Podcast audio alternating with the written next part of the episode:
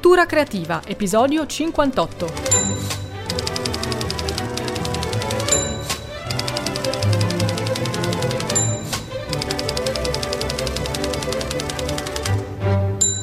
Quali sono gli errori più frequenti nella scrittura dei dialoghi? Per quella che è la mia esperienza, gli errori che vedo commettere più spesso nella scrittura dei dialoghi sono di due tipi. Il primo tipo è l'errore di creare dialoghi troppo artificiosi, troppo artificiali.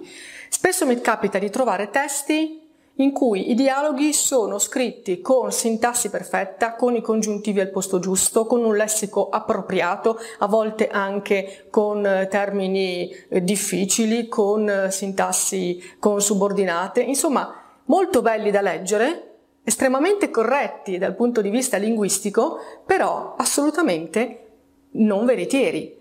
Quante volte capita che parlando noi non usiamo il congiuntivo semplicemente perché è più facile, più immediato parlare con l'indicativo, oppure quante volte parlando usiamo per lo più coordinate e non usiamo invece i costrutti sintattici più elaborati con le subordinate, con i gerundi, parliamo per frasi brevi. Quindi leggere in un testo un dialogo che invece è costruito in modo sintatticamente perfetto, in realtà lo rende falso, perché in realtà noi non parliamo così. È vero che in un testo scritto cureremo di più, faremo più attenzione alla grammatica, alla sintassi e anche alla consecutio temporum che eh, mi senti sempre nominare, però nei dialoghi all'interno un, di una sequenza dialogica possiamo sicuramente essere meno attenti, ma per il semplice motivo che cerchiamo di rendere con più fedeltà quello che potrebbe essere un dialogo dal vero. Dal vero noi non usiamo sempre i congiuntivi, dal vero noi non rispettiamo sempre la consecutio temporum, non usiamo sempre termini eh, alti,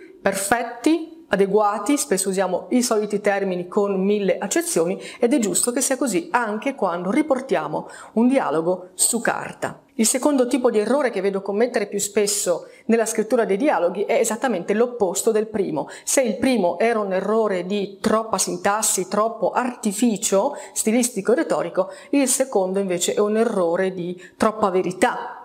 Per cui io trovo dialoghi in cui c'è una abbondanza di convenevoli iniziali.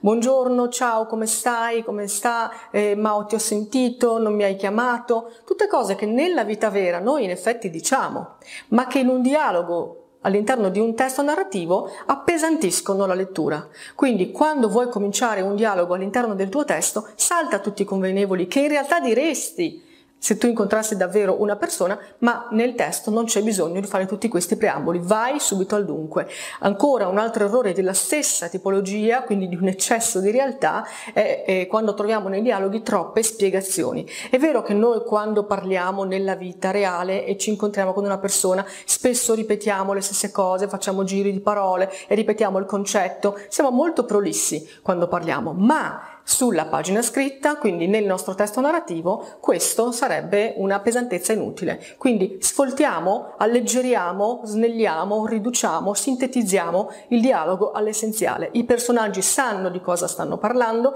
molti elementi che sono già stati spiegati nella narrazione, nelle scene precedenti, non serve eh, che siano ripetuti, si può subito andare al nocciolo della questione. Quindi saltiamo i preamboli e siamo molto più snelli nelle battute. Il dialogo è sicuramente una delle parti più difficili da scrivere in un testo narrativo, eh, però questi sono sicuramente i due errori principali che si possono facilmente evitare e sono agli estremi di una stessa linea, da una parte troppo artificio, dall'altra troppa realtà. Allora qual è la regola? Se vogliamo dare una regola è quella di stare nel mezzo. Il dialogo letterario non è una fotografia del dialogo vero, non è la trascrizione pedissequa di un dialogo vero tra due persone che incontri per strada, ma non è, non è nemmeno un esercizio di stile. Il dialogo deve essere verosimile ma non vero. Questa è la regola. È difficile, ovviamente è un equilibrio sottile, delicato da raggiungere,